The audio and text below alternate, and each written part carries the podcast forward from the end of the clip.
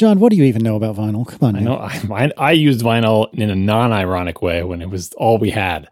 That's what I know about vinyl. Mm-hmm. Mm-hmm. I see how it is. Did you did you use your uh, record player in your car? What what was that, like a Cadillac or something? Had had some sort of vinyl set up inside one of their cars. It was the most preposterous thing I've ever seen. Really, really great anti-skip protection. Right. Yeah, right. You balance it on the back of a turtle. I think I saw it on the Flintstones. Oh my oh, god. Goodness. No, like I, I don't I don't have any nostalgia for technologies that we had to use when we were young, just because that's all there, there was. Like I I don't I mean, you know, old video game consoles, I like that. That that's different. I have no nostalgia for like floppy disks or cassettes or like V H S tapes, like any like because those, those all sucked. Like they they were terrible. Yeah, and the same thing with vinyl.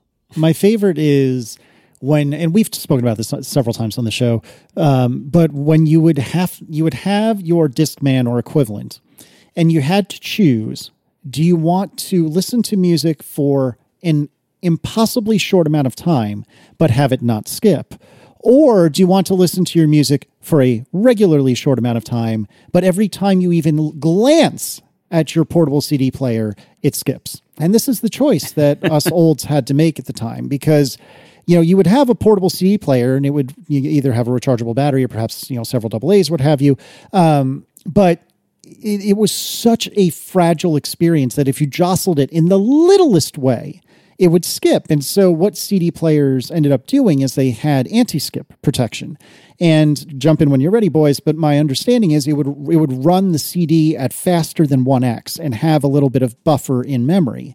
So if it detected a skip, it would empty the buffer, and hopefully by the time the buffer was emptied, the C D was playing and picking up where it left off. But because of that, because it was running even faster than normal, it would absolutely murder your battery. And it was, and it was loud. It was like carrying a fan in your hands. I'm sure you loved this, John. It was your, it was your favorite thing in the whole wide world.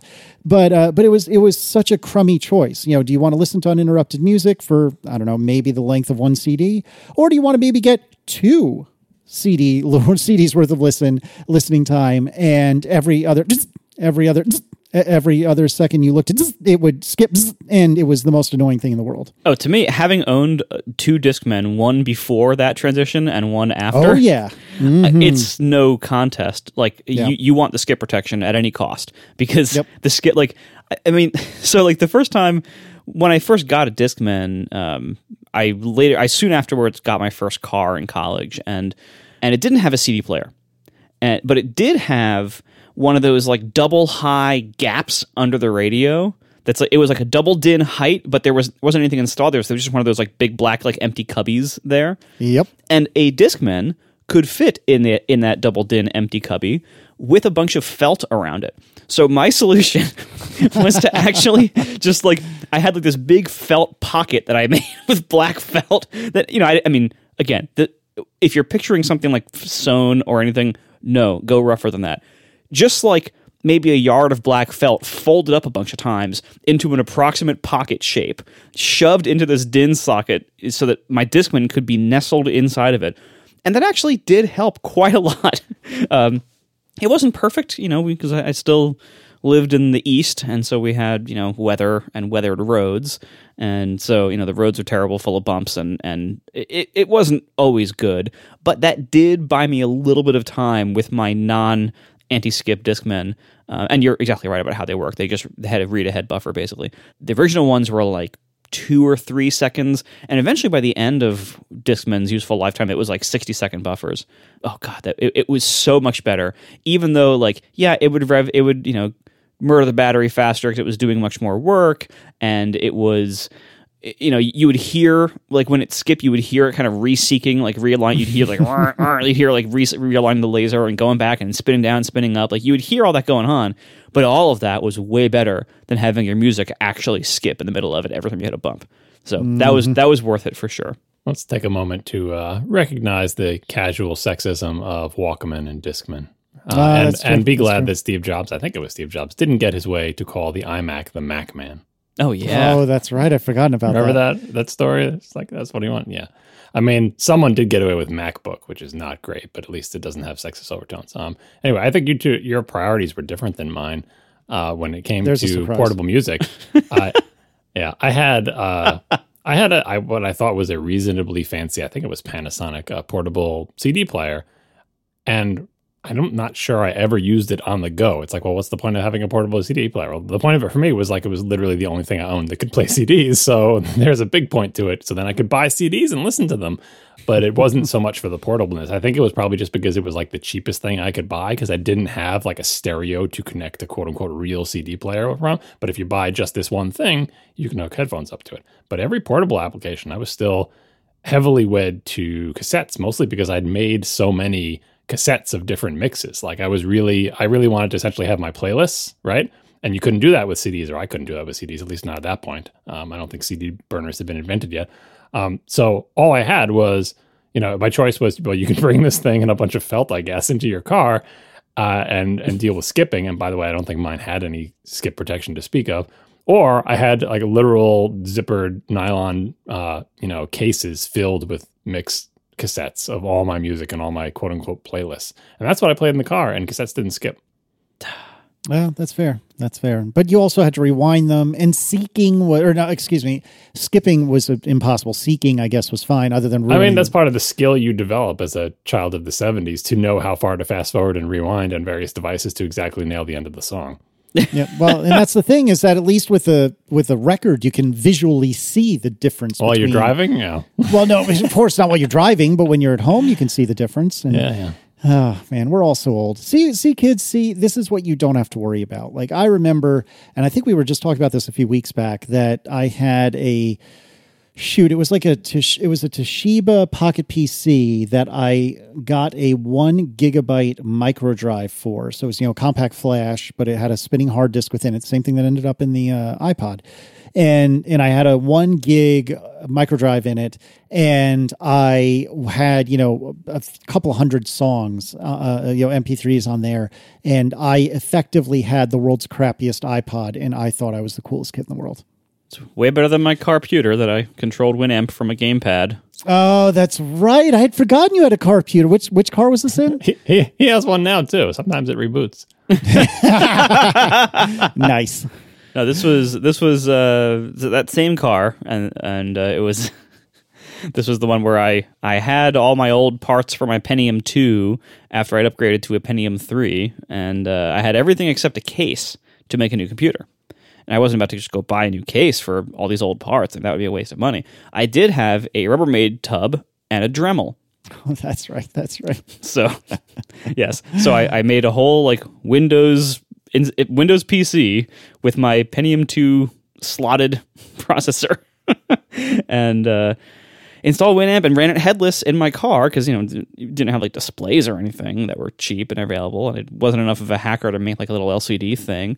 Uh, so I just had it like auto boot Windows, setting Winamp as the shell in Windows, so it would automatically launch it. and I and I had a gamepad, and I had some kind of software running that would that would map gamepad buttons to Winamp's keyboard shortcuts, and it worked okay. With a couple of downsides, uh, the biggest being that I had to like boot the computer up, so I'd get into the car, and then like, you know, two and a half minutes later, I'd be able to play music. You were living in the future, because when cars cars first started to get their own sort of infotainment systems, that was a typical boot time. Yeah. Oh, well, you know, I I adore Aaron's car. I really, really do. It's a twenty seventeen Volvo X C ninety, and it has two critical faults. Number one, the windows, the power windows are so slow, I think I could roll them up with a crank better. Kids, if you don't know what I'm talking about, ask your parents. And secondly, the boot time for the infotainment can be measured in calendar years. It is atrocious how long it takes to boot. Now, the good news is I never have to reboot it as I'm driving down the road, so I'm still, go- I've got one on you, Marco, but nonetheless, it takes forever to boot, and it drives me bananas. Yeah, well, at least it doesn't have the other two problems that mine had, which is that uh, sometimes something would happen in the Windows installation. Maybe something was showing a dialog box. Who knows? But it would just stop working, like in the middle of driving. Oh, cool. So I would have to, like, you know, unplug it, replug it back in. And then the, the final problem was that a Rubbermaid tub is not super well made as a rugged computer enclosure. Neither is whatever consumer level motherboard I had for my Pentium two or the Pentium two itself, uh, because it's a giant slot sitting on a very thin, you know, board, uh, and the slot has a, has you know the, the whole C P U in that big like slot case, plus the giant heatsink hanging off the back of it. So one time I hit a speed bump and the C P U fell out of the slot and never worked again. While it was on, of course. Um, so that, I'm sure that didn't help things. Should have got the hot plug C P U. Yeah. Just yank that C P U out, put a new one in.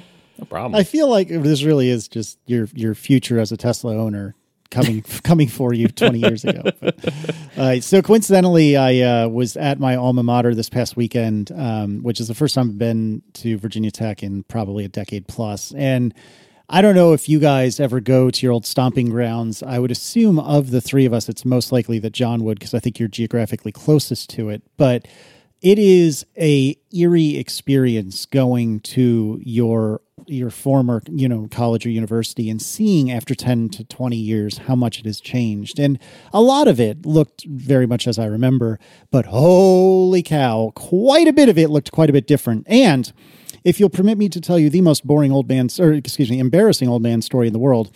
So we were there for my uh, brother-in-law's bachelor party, and it was it, it was a handful of us, and we decided on Saturday night to go to a a bar in Blacksburg that has a you know kind of patio-y area, and we were going to go and get a couple of you know have a few drinks and then and then move on with our night, and so.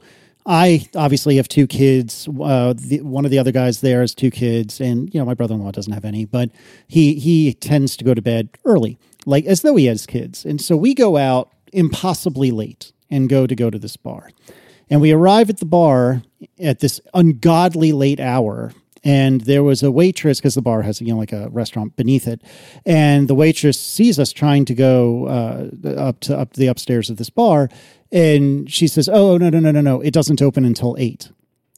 I have never felt older in my entire goddamn life than being turned away from opening the college bar at seven thirty at night on a Saturday night, because I here it is. I'm thinking there, it's not even, it's not even registering to me that this stupid bar wouldn't be open. And yeah, it turns out it won't even open till eight. And I felt so old. I thought they were going to say, oh, you're looking for your children? Yeah, right. Wouldn't surprise me. But yeah, it, I've never felt older in my entire life. And I told Erin this story, and I think she's still laughing three days later. Well, and, and to me, like, uh, you know, because we've we've certainly crossed this age threshold as well, um, because we've we've reached the point where, like, not only do we shamelessly eat early, uh, but mm-hmm. w- I don't even want to stay out late. Like, even if it was an option to me, I wouldn't take it. I, I actually... would actively avoid any place that opens at eight or ten or one in the morning or whatever. Like, and part of this is because I like I've never been in the club scene. I know that's like a big thing in clubbing, that the clubs don't even open until like one in the morning or whatever. I couldn't possibly think of anything I want to do less than go, than go to something like that. I am perfectly happy to be the old boring dad, even though I'm not even that old, but still, like, just to be the boring dad, to want to go out to dinner at six o'clock at night, and to want to be home before eight. Yep. Oh God, it's so bad. Uh, I wish I was young and, and well, I don't know if I was ever interesting, but I kind of wish I was young again. But yeah, but yet at the same token, I, I don't miss those days in a lot of ways, and and it's nice to not have you know, to have more than five dollars to scrape together. There are advantages to not being twenty-one anymore, but whew, I've never felt older in my life. I do still miss being able to eat a cheesesteak at ten o'clock at night and not have serious ramifications. Amen to that. Golly. I, you know, so my freshman year, I wasn't old enough to drink, and I, and I didn't drink. Um, and I didn't have, it was, I was a nerd, and I had nerdy friends. We didn't have much to do. So it was not unusual on a Saturday night to leave the dorms at like midnight and get in one, get in one of our cars and drive forty-five minutes to Roanoke, Virginia, which was like the nearest thing that vaguely resembled a city, and get Krispy Kreme donuts at midnight, one o'clock in the morning, and then drive back because we could and because we had nothing better to do. So I would eat like two or three Krispy Kremes at like one in the morning and then pass out for eight hours. I'm stone sober, mind you, and then pass out for eight hours, wake up right as rain. If I had two or three Krispy Kremes at one o'clock in the morning now, I would still be paying for it three days later. Oh, yeah, me too.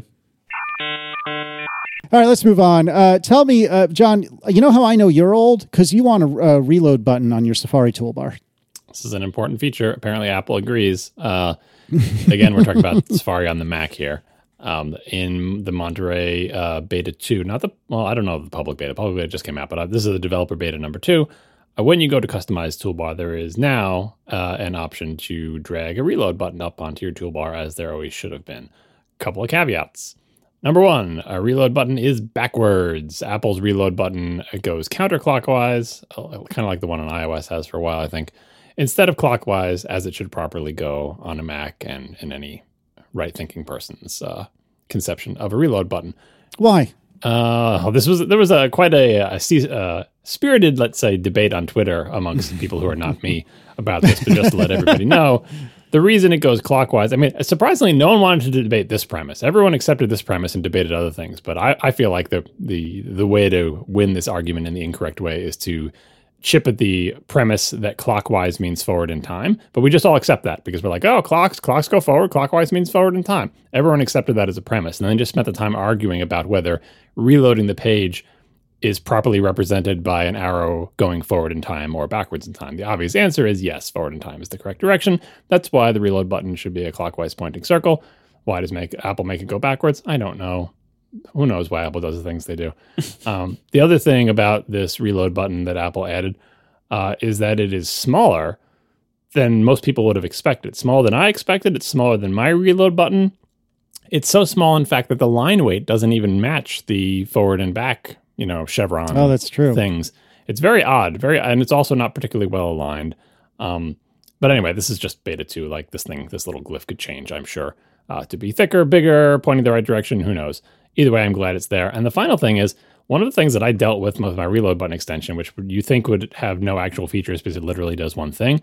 Uh, I've struggled with Apple's clamping down of security on extensions uh, combined with their limited extension A P I, because properly, what a reload button should do is be dimmed or grayed out or disabled when there is no page to reload. Let's say you open a new tab on like an empty page or whatever, if that's your settings, the reload button shouldn't be active. There's nothing to reload, right? Uh, but the only A P I Apple has ever offered for Safari extensions to do that was to sort of check the content of the page in some way. Like you have to basically have access to the page content. The real, I didn't want access to the page content. I don't want to know what page you're on. All I want to know is the answer to this question.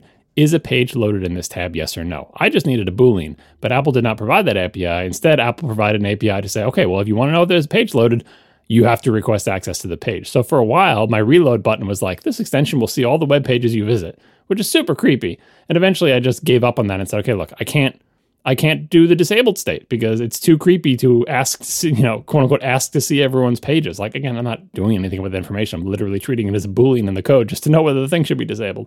So for years now, my reload button has not dimmed when there is nothing to reload. Apple adds the reload button to the actual native Safari, doesn't dim when there's no page loaded. Like you're in the actual code. You have the source code to Safari, Apple, please.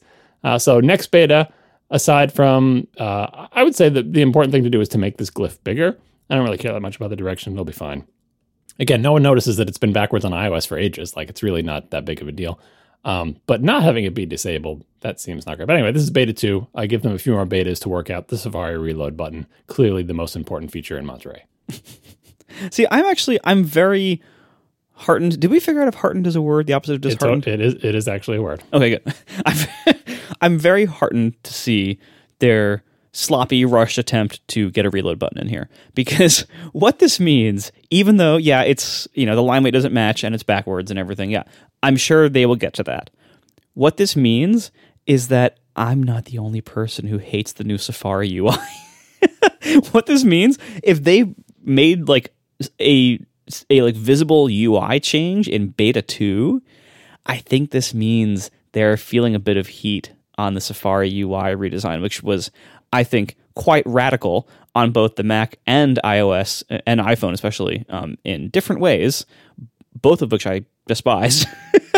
But I'm I'm glad that they're adjusting things, because this shows that they have gotten that feedback and that they are willing to change the U I. Now, this is a small change, but maybe they maybe they'll be willing to make bigger changes with, you know, throughout the summer, you know, as the beta cycle progresses. So I'm happy to see that they are that that other people have similar opinions, maybe as I do, and on this, and that Apple is receiving apparently enough of that feedback, so much so that they are kind of rushing these changes to the beta. So what I'm hoping is that by the time we get to, you know, September, October, whenever Monterey is released, and, and I guess whenever iOS fifteen is released, I hope that a, a better overall design can be reached. Mm, I see this as some kind of like mild concession of like, well, we're not going to change the fundamental nature of this U I, but I know some people wanted a reload button. So here, everything's fixed now. You got a reload. Honestly, the reload button is not the problem with the new Safari U I on the Mac. I don't, I still don't quite know what their appetite is for the bigger problem, which is, you know, enti- how tabs are handled and everything related to that. But I, yeah, you know, I'm glad to see some change there as well. And by the way, I just looked on iOS fourteen. The reload button is turning the right direction. Maybe I was thinking of fifteen where it was backwards or only on the iPad. I don't recall. I'm sorry, my recollection for a reload button direction. Probably because I have reload button blindness because I don't like to even look at that one that's in the address bar because it's in the wrong place. But on iOS, you don't really have a toolbar, so what can you do? I can confirm that reload on the on iOS fifteen beta two points forward. Okay. Clockwise. You know, it's funny you bring up the the betas because I have only barely used it on iOS, uh, but it's because I have it on a test device that I'm not using that much. But I am using it quite a bit on my iPad, which which is running the beta as well. And I kind of like the idea of the whole tab group thing, or whatever they call it, where you can have like different work sessions, if you will, with, you know, different groups of tabs. And I don't mind the sidebar that manages that.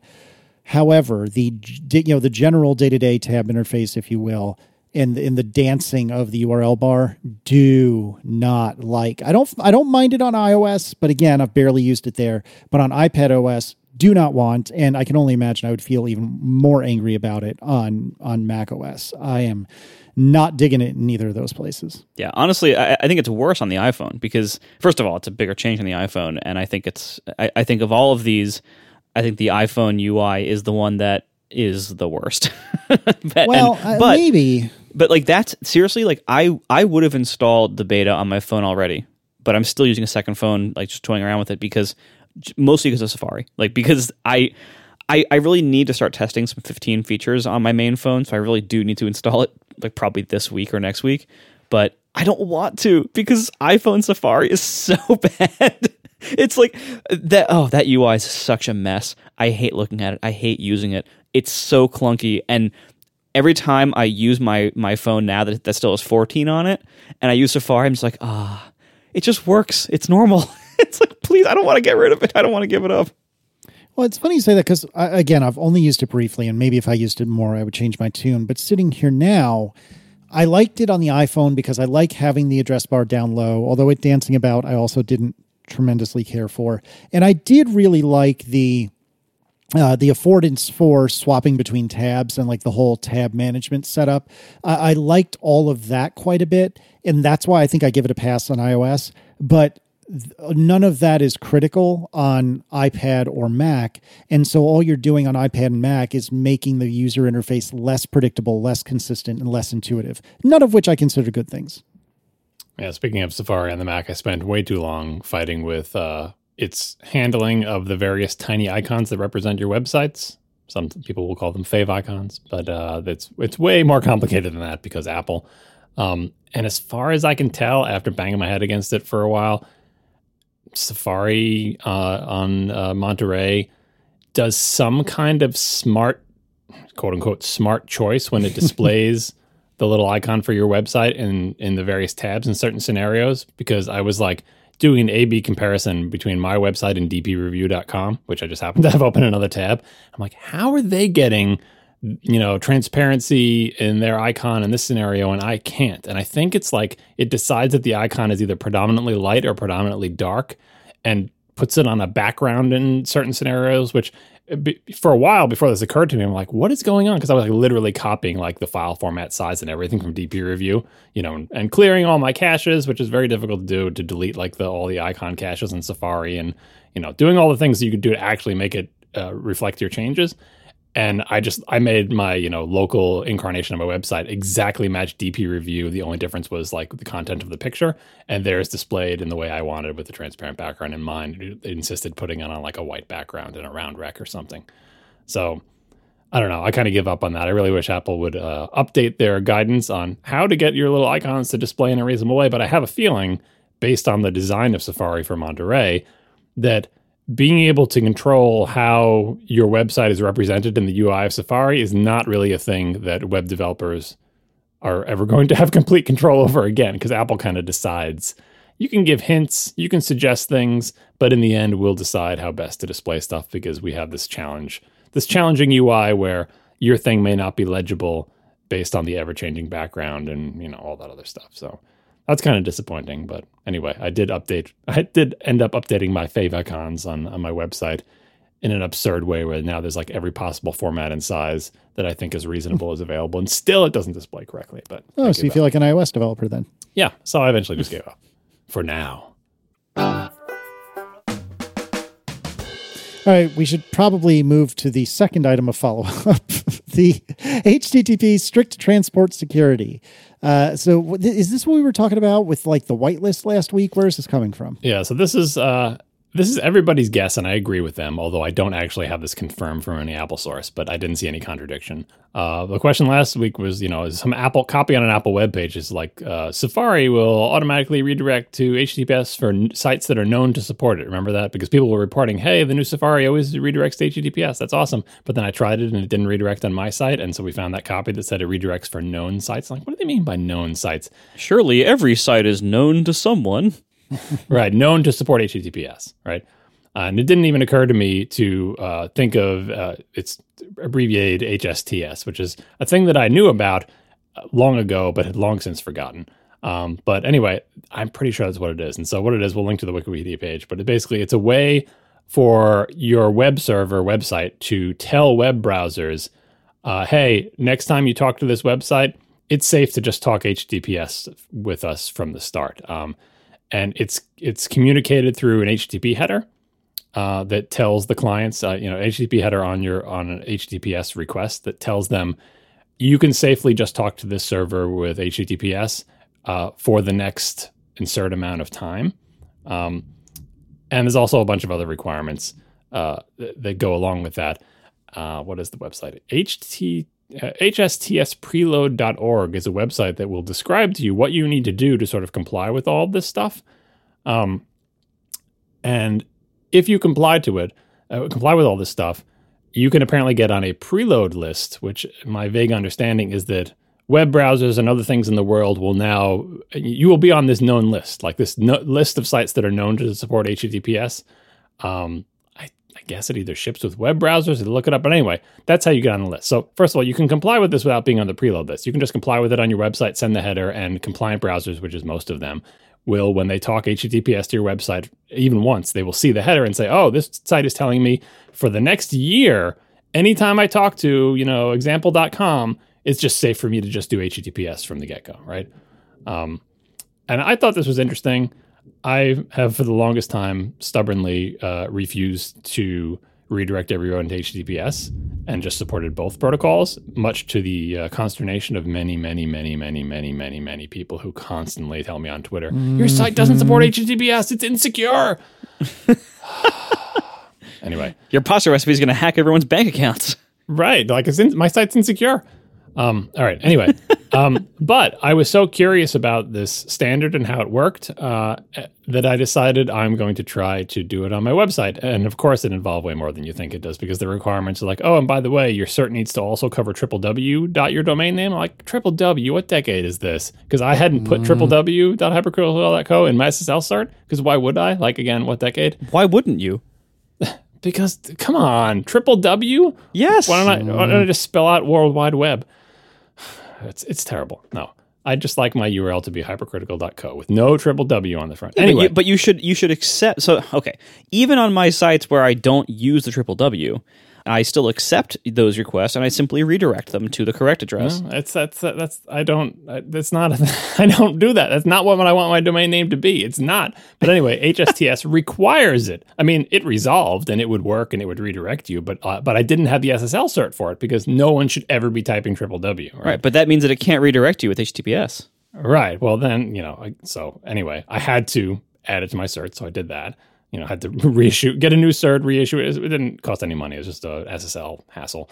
Um, and then it, it set the headers and, you know, get everything all configured correctly. And then finally the site was satisfied and I submitted it. And I guess now I'm signed up for at least a year of having an H T T P S only site. I just want to see if I actually get on the preload list. Part of the standard is that if you stop complying with the standard, like say if I you know, stopped supporting the triple W, if you stop su- complying with the list of requirements at any point, then you're off the list. Like it, the browsers will just say, oh, I give up, and I'll just go back to, you know, the old way. So I don't, it's not that much of a commitment, but basically I've signed up for a year to be H T T P S only on my website that I only update once a year. Yeah, I, I actually, oh, I should have piped up about this last week. I, I knew about H S T S, um, and I've been using it on Overcast since I think the beginning of Overcast. Um, because I've always had like pretty strict S S L stuff on Overcast, just because like when I made the whole web thing in twenty fourteen and twenty thirteen, like that was late enough in, in history that I'm like, oh, well, while, if I'm doing this from scratch, I might as well make it as secure as possible. Yeah, and, and to be clear, like that's that's the right choice for something with actual security. Like you have actual user data, travel, you know, like it's like there's a, if you're making an actual web application, you should absolutely do this. You should not accept plain H T T P. You should use H T T P S everywhere or whatever. But if you have a, a blog that you post on once a year where you just write a paragraph of text, like I don't think it's super essential. Anyway, continue. Right. Yeah. I mean, I even use I even use um, content security policy also on, on Overcast, which but basically makes it effectively impossible for any kind of user entered content to do things like JavaScript injection and stuff like that, even if I somehow mess up my my server side filtering of that. Um, but anyway. I, what I didn't know about was the preload list. So this is two different things. H S T S is the browser header where any website can say, only visit me over H T T P S in its response. So, you know, and the browser keeps keeps like a local database of that, you know, with that with that age threshold. Um, but I didn't know about the H S T S preload list. And and I knew that Chrome ha- had been doing this for like known big sites like, you know, apple dot com, you know, bank of america dot com. Like I'm sure, you know, a lot of stuff like that.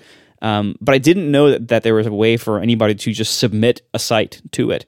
So that's pretty cool. So yeah, H S T S preload dot org, and you can do that. And I I looked at it for Overcast. Um, I I think I just about qualify. I would just have to do um, – I, I added the include subdomains thing um, because I, I hadn't ever done that before. And I wanted to run that for a little while just to make sure that nothing weird breaks that I wasn't that I had forgotten about. Um, and then I'm probably going to add it to the preload after that. Uh, and just to save, I'm not going to save myself. It's probably too late. But try to, to try to save myself a, a flood of feedback. And just to be clear for all the listeners, if you're wondering, like, what's what's the danger in running a website without H T T P S? Since H T T P is just plain text, anyone can make your website look like anything because it is trivial to intercept it and totally change the content. So if you're worried about someone, you know, changing the content on your website to make it look like you're a terrible person or something, um, use H T T P S because it is harder to do that. Um, that's why people say that even if you have no security and you're not a web application and you don't have, you know, it doesn't, you don't have anything that you care about security, doing plain H T T P basically makes it so that anyone in between you and the person trying to read your website can make it look like your website says whatever they want because it's plain text. Um, and if you read, uh, I think Dave Weiner had a big thing on this, but a lot of the sort of old school internet people say, yes, it's plain text, but that's kind of the beauty of it. Uh, that it should still be accessible through plain text, uh, security be damned, just because it is a, a more accessible media without requiring S S L everywhere and so on and so forth. I'm not sure I entirely buy that argument, but like I, you know, w- what I'm saying with the supporting H T T P is that I do want people without without H T T P S to be able to do it. Say someone's, you know, booted into, you know, System seven or something, or what, I don't know, like Netscape one point oh, where it doesn't support modern T L S standards. They still should, I still want them to be able to pull up my website because it's just got text on it.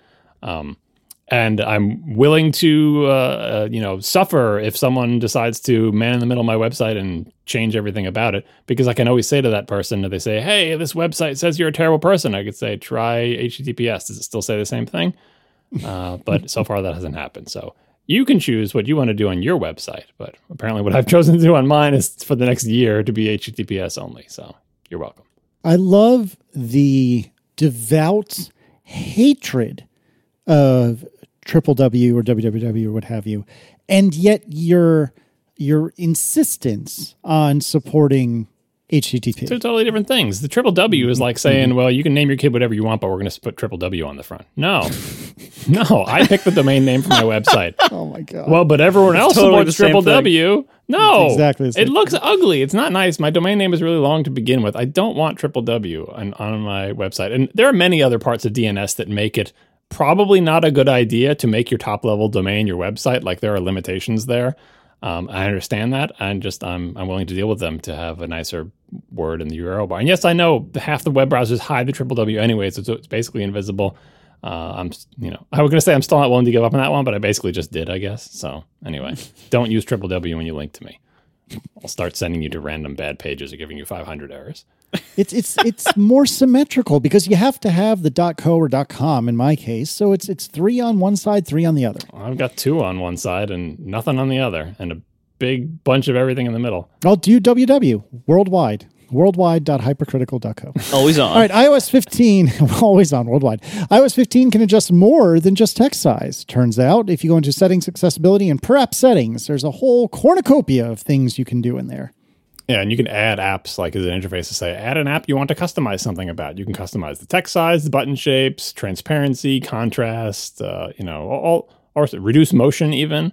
Tons of stuff that you can do per app. So uh, if you didn't know that was there and there's some app that you'd like to tweak something about, check it out in iOS fifteen. Uh, Abel DeMose writes, I mostly agree with Marco on Apple relaxing I I P rules, but I think Marco has left out why Apple values its I I P earnings as much as it does. Relaxations on I I P rules will reduce stock value by more than you think. The App Store is the segment of their business that is growing the fastest. By relaxing I I P rules, they wouldn't just be giving up today's earnings, but tomorrow's growth as well.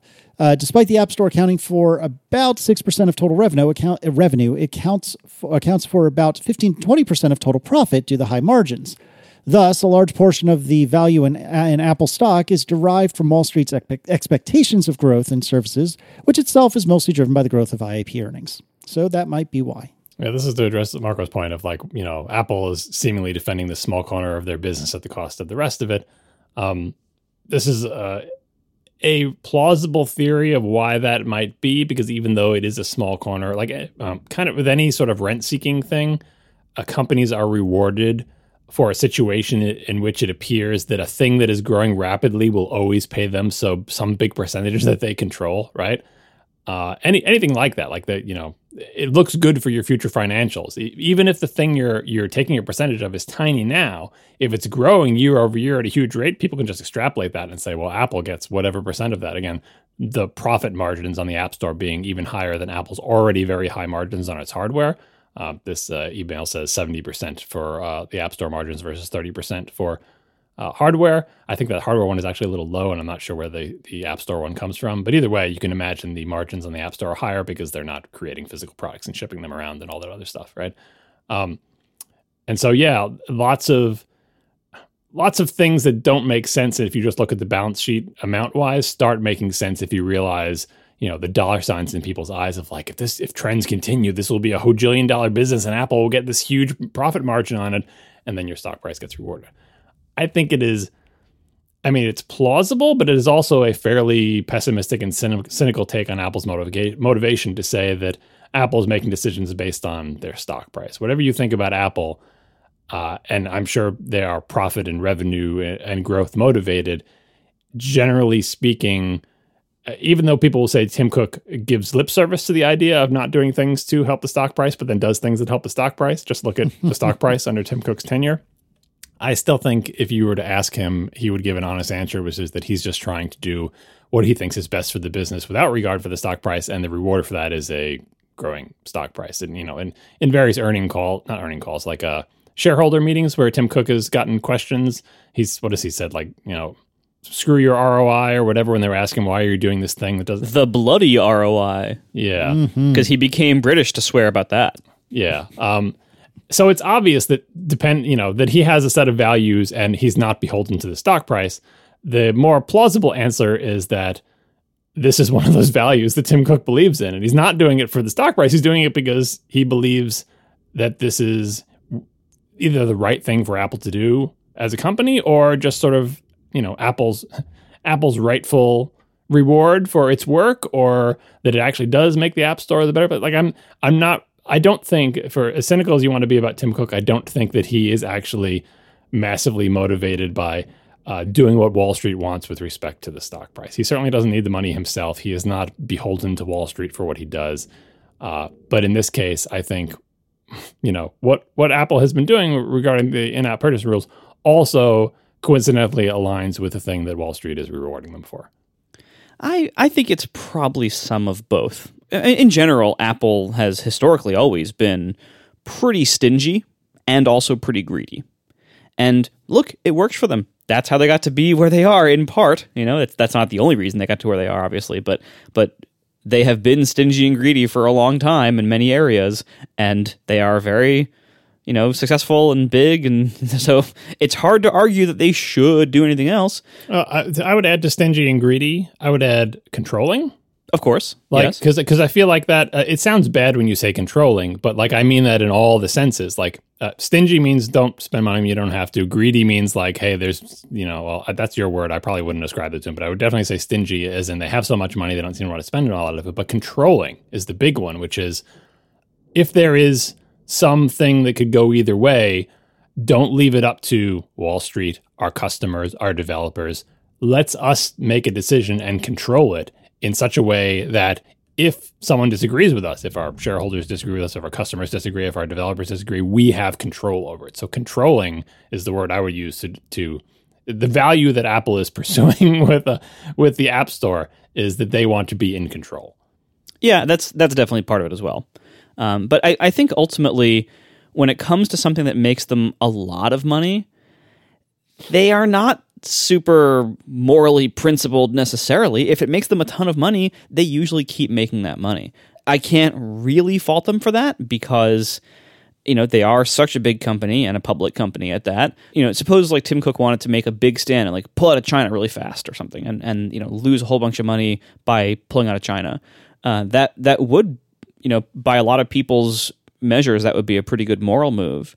Um, but the amount of like instant money loss that was, quote, unnecessary would probably, I would imagine, again, not being an expert in this area, result in possibly a shareholder lawsuit. Tim Cook would almost certainly be pressured to step down and possibly be forced to step down um, yeah, as the executive. So like it, it would, there would be serious ramifications just by how big they are and that they are public and everything else. Um, but something like relaxing the App Store rules, I understand why the Apple attitude, which again, for all the, for all the wonderful things that we love about this company and its products, um, they certainly have some some attitude issues, and, and one of those is arrogance. Um, and maybe arrogance is a better word than greed, um, but it's kind of hard to tell the difference sometimes. When things are this big, like when when you're talking about six or fifteen or twenty percent of some kind of revenue category or the whole company's revenue, that's enough money that they'll overlook a lot. And in this case, it's a combination, I think, of they're making a ton of money and also they believe they are fully in the right thanks to their just their kind of their culture there. The, the culture they have, the way they view themselves, they still view themselves as the underdog despite being the man. Like they like if you're like they are the like they became I B M slash Microsoft, whoever they're whoever they were fighting against in their early days, like they are now that or bigger. They are the monsters that they fought in the past. They are now those monsters to the rest of the industry. Um, but they don't think so. They still think they're the underdog. And they spent so long having the entire media and, and tech world telling them all this B S about themselves that was wrong, or telling them that they were wrong or that they were bad and they sucked and they were doing things wrong. They spent so long having that be told to them that they developed an incredibly thick skin for rejecting any outside criticism and any outside viewpoint that says anything other than Apple is right, Apple knows best, and Apple's doing what's right. This is one of the reasons why we see occasional things, occasional signs of this leaking out these days where like it seems like they have trouble reading the room sometimes. They put something out there that generates a certain like immediate negative reaction, and Apple seems genuinely surprised by that, even though to all of us on the outside, it's obvious that would be a negative thing, but it seems genuinely like, like they are surprised by a negative reaction to things. I think that's because of this this kind of cultural, I wouldn't even call it a blind spot. It's like a cultural character flaw they have. They spent so long having to def- defend themselves and proving themselves right over time that they have a really hard time seeing when they're not one hundred percent in the right. And they have a really hard time thinking, because of that underdog psychology, they have a really hard time thinking that they might not deserve some part of what they have now or what they can take now. They think they deserve all of it. And they do deserve most of it. But when you have an area like this, you know, App Store shakedown business they're in, um, you know, see also casino games for children, you know, th- there's a lot of areas of this that are, that are, you know, kind of gross. it's really hard for anyone in Apple to ever see it that way because of this this culture that's deep rooted in the company. In and it goes top to bottom. It go, like it's not just like the handful of older executives who were at the top who were there in the early days. This is a culture that runs deep through the whole company because they keep telling themselves the same stories over and over again. And so ultimately, this is not going to be an easy thing to ever break uh, for them. I hope they do find a way to to find a better balance in a lot of these areas. Now, whether they would actually relax the I A P rules uh, and what kind of profit this would actually cost them in practice and what that would actually do to the stock price and how much that would actually matter to the company and, and you know all the associated things with the stock price, I wouldn't make a lot of big assumptions on big movements in any of those areas. So, for example, if Apple were to relax the rule on an I A P and would allow people like Netflix and Amazon or whatever to show their own payments in the apps. By the way, whether it is shown in a web view or whether it's kicked out to Safari for the web browser, I don't think that distinction matters at all. And I don't think Apple thinks that distinction matters at all because it doesn't. No one cares. All, all it does is make the flow more complicated. But if you are allowed to use like a U I text view in your app to enter a credit card versus you're required to kick out to Safari, that doesn't matter at all. That distinction is is not a distinction with a difference. Anyway, assume that companies are allowed to use their own in-app purchase things and they can use Apple's if they want to. I don't think every app would instantly jump to dumping Apple's thing because that's not how anything works. I wouldn't. I'd keep using it in Overcast. And if apps offered both, which I think they would be pressured to by many of their customers in most examples, except for the very biggest things like, you know, Amazon, Netflix, Facebook, you know, stuff like that, where like there's so much user momentum behind that. The company that runs the app is able to dictate terms way more than their customers are. Um, you know, in most cases, I think most apps would continue to just use in-app purchase. And the the really big companies would have the option not to. And, you know, people like me, like we could we could offer it. We could offer our own thing, too. But I think many of our customers would tell us, hey, you know what? We're going to use an app purchase. And that's fine. That, that's honestly, that's why I, I wouldn't even probably bother doing my own thing unless I wanted to do some kind of, you know, readability, revenue sharing kind of thing that would that would require a lower commission to make it effective. But otherwise, like, I don't I don't think I'd go that route. I think most developers wouldn't. And so it's not that their App Store revenue would go from whatever it is today to zero. Most of the companies that would add in-app purchase stuff, that, that like their own in-app purchase stuff, aren't using Apple's system today. You already have like, you know, Netflix, Amazon, like these companies aren't already aren't using it. So you wouldn't be losing their money. You are, they already lost their money years ago if they ever had it in the first place. What they would lose is some of the App Store money. Now, it's hard to know how much that is. I think the the area they're probably more worried about is the gaming market because that is, by most people's measures, a substantial portion of App Store revenue. Not substantial, isn't it? Like eighty-five percent of of uh, the App Store profit is games. I don't know if we if if we have good data on that, but I think the estimates we've seen have it pretty high like that. It it's not just like close to fifty. It's like the vast, vast majority of income from the App Store is games in every estimate that I've ever seen. Yeah, me too. And and so if they were to have some kind of exception where they would just say, all right, games still have to use an app purchase, but everyone else, now you can use your own thing if you want to. That would make the difference even smaller. Uh, but even supposing they allowed everyone to do their own in-app purchase, including games, this isn't going to go to zero. I don't even think they would lose twenty percent because the games would have, you know, the same market pressure that people like me do in our apps of like, yeah, we can put our own credit card system in, but if we don't also support in-app purchase, tons of our customers out there either can't or won't use our purchase system. Apple's in-app purchase system is pretty good. It has a lot of limitations, but it's overall a pretty compelling option for much of the time. If you have, for in the case of games, you have things like kids using devices that have parental controls on them, and you have the ability for, for like, you know, the parent to approve a purchase one by one or to set allowances and stuff. Like, you have great capabilities in the in-app purchase system now that games would be heavily incentivized by just the sheer numbers of it. Games can afford the thirty percent because people will use it. And if they put their own system in, a lot fewer people would. So ultimately, I, I don't think a ton of this revenue, this App Store revenue, would disappear if Apple relaxed this rule. Some, yeah, some of it probably will. But I don't even know if it would be enough that we'd notice. The regular growth of this of this margin, of of, the, of this revenue, rather, is so, like, you know, nice, even going up that we it might it might even hide this dip, like, as it happens slowly over time. Like, I don't even I don't even know if it would be noticeable, because I think ultimately what you'd end up with is probably at least eighty percent of the current App Store revenue, and probably even more than that. eighty percent is a lot less than one hundred percent, though. Yeah, but I think it would be it, it would be something that's that's happening gradually over time. It's still, look, it's not the iPhone. Like, it's, yeah, this is a lot of money. It's not the iPhone. It's not, you know, a, a ridiculous, massive portion of Apple's money. And because it would happen over time, I don't think you'd even notice in the stock price. I, I think what you might notice in the stock price is if there's a threat of heavy government regulation coming in, that probably has more of an effect on the stock price than the potential that they might lose a total of, what, two percent of their revenue, maybe, if they lost some portion of the App Store. Like, what do we, I don't even think we'd be talking about two percent of their total revenue. Like, I think it's so, the numbers, that, like, what the company makes is so much and so massive from all the other areas of their business. The App Store is also not their only services revenue. Granted, it's most of it, which I think is kind of gross as a concept, um, but I, I don't think they would lose that much money from this.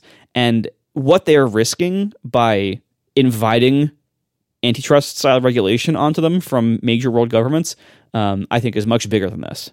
And and so I, I still maintain that it's a terrible strategy for them to stand firm on this. But I think the reason we're seeing them stand firm is a combination of what Abel here says in this comment about it is a, a lot of money in absolute terms, and maybe they're afraid their stock price would go down. Um, but also, I think, as I was saying earlier, Apple thinks they are entitled to all of this, and they they they think they built this entire ecosystem, and they're entitled to a slice of every single thing that happens on it. I think that argument is both incredibly arrogant and also incredibly deeply flawed, uh, because lots of things contributed contributed to this, and lots of other people probably think they deserve it too. Like, I don't know, your I S P, your cellular carrier, your you know processor manufacturer, maybe Samsung for making your RAM or your display, um, you know, Cisco for all the routers involved along the way, maybe the people who lay under underground cables or undersea cables for internet connectivity everywhere. I mean, lots of people think they, you know, anyway, I don't I don't want to get into all that now, but there's a deep-rooted cultural belief in Apple that they deserve all of this, and that's going to be very hard for them to ever get over. And I think that's the reason we're seeing so much stubbornness on this, not that they are afraid of losing twenty percent of their revenue, because I, I don't think that's I don't think it would be anything like that. Two things, just to circle back on to Abel's point. Is it, his his main point was that it's not about the size of the revenue; it's about percentage of growth. So even though it is a small, currently a small slice of the pie, if you look at it as what percentage of Apple's growth, like all of their growth is happening in, in services, and everything else is more or less stagnant. So even though it is a tiny percentage of their revenue, it could be like, you know, a two percent change in their revenue could be a fifty percent reduction in their growth. Um, so that was his point with like the the why potentially Wall Street might, you know, be afraid of that. And he, he was extrapolating from that to saying, and that's why that's why Apple's doing it, because they care about the stock price. And I don't really quite agree with that. And the second thing is on on Apple's, you know, on Apple's general motivation, uh, money-based motivation for making decisions. Uh, I think part of the reveal of the Epic trial and seeing all the internal emails is that, to my recollection, every time I saw any kind of email discussing some controversial issue within Apple, nobody was there to say, we can't do this, it will lose us too much money. In fact, all I ever saw was the opposite. Lots of emails saying, uh, someone is super mad at us for one of our policies, but they're kind of important. What can we do to make them happy, right? Or, you know, the you know famously the Phil Schiller one of like, should we really be doing thirty percent for a long time? We're making a lot of money on this. Maybe we can lower it. Like, at no point, high-level executive, low-level person, whatever, at no point did someone say, yeah, but if we did that, it would make us lose money. Um, I'm sure they're in there, but the vast majority of the emails that I remember seeing that were highlighted, usually highlighted, show Apple in a in a in a poor light. So it's not like they cherry picked to make Apple look good. Like, these were emails that you would say, "Look at Apple doing this thing that they said they never do." Like, it would show them to be hypocritical or you know disingenuous or whatever. But in general, people debating were trying to sort of do damage control inside Apple, not saying, "But we can't do that because we demand to make money." So I would, you know, I I don't think. I don't think that's the the way Apple works, is worrying about the stock price or worrying about absolute values. But I do think it is a larger moral stance, business stance of like like Marco was saying, that not in such a, I don't think in, in such a sort of craven way as, as Marco puts it, but in general, like the evidence of what Apple believes it deserves is embodied by their policies, right? That's just, there's the bottom line and the inflexibility of those policies. Like clearly Apple thinks this is a reasonable arrangement, whether or not they think it's like justified or deserved. I did a blog post about this ages ago of like, it's not, you know, in any kind of economic arrangement, arguing about who deserves what or whatever, it's an interesting debate to have. But in the end, if it is a reasonably efficient market of some kind, which I would say, you know, for the most part, these things are because they're much less regulated than other areas, which is why the government's looking into it. Um, the only question is, is this arrangement agreeable to all interested parties, right? That was, I, I forget what post I wrote about this, but it's like, in the end, that's all that matters. Um, there are there are multiple people involved in this. There are users, there are developers, and there are Apple. And Apple may dictate the policies, but it has to choose policies that keep people happy enough that there's not open revolt. And Apple's got people in open revolt now. So whether or not you think Apple deserves X, Y, or Z, um, you know, getting back to the game consoles, which was the example I used, the game consoles are way worse than Apple, but somehow game consoles are able to manage that relationship so that everyone involved at least sort of grudgingly goes along with it because this is like mutually beneficial. And Apple, their policies seem to have shifted off of that, you know, sort of happy medium where everyone is equally disgruntled. And I think basically every, everyone is in open, or at least the big powerful people are in open revolt, and assume the government is in open revolt. And this is a bad situation. And even if I one hundred percent agree that Apple deserved every single penny they're collecting, which I don't, but even if I did agree, doesn't matter who deserves what. All that matters is, is this deal working or is it not working? Uh, right now, it is not working. So something needs to happen. I don't think they believe it's not working. Well, I mean, they believe it when they're pulled in front of Congress. like, like that's Do that's a know? sign of things not working, because that doesn't happen on its own. It doesn't happen because like Congress is doing this out of the goodness of its heart. Like they have powerful enemies who are making this happen, and those enemies are supposed to be their quote unquote partners in like the win-win scenario of the App Store. And that relationship has just been disintegrating from Netflix, who used to be giving them hundreds of millions of dollars per year, to giving them zero, as you noted. That is, you know, sort of the beginning of the end. Like, yeah, it's, I, I, I agree that Apple maybe thinks like, this is salvageable, we can save this, like, it's not a big deal. Like, I think they may be in that mode, right? But I, from my perspective, the the arrangement that they have, despite the fact that they are so much nicer than game console uh, platform owners, Uh, they have uh, their their their powerful customers are much more angry than game consoles' powerful customers, which is saying something because game consoles' powerful customers are generally pretty angry. In fact, there was a big Twitter thread uh, on just today about someone complaining about how uh, poorly Sony treats them and how little control they have over things. Like, again, if you think the App Store is bad, just look at how consoles work. But somehow, over the decades, these incredibly controlling console makers have managed to keep enough artistic people engaged and involved and rewarded to keep making games for their platforms. Otherwise, they wouldn't be here, right? I mean, and a bunch of game consoles aren't here. Sorry, Sega.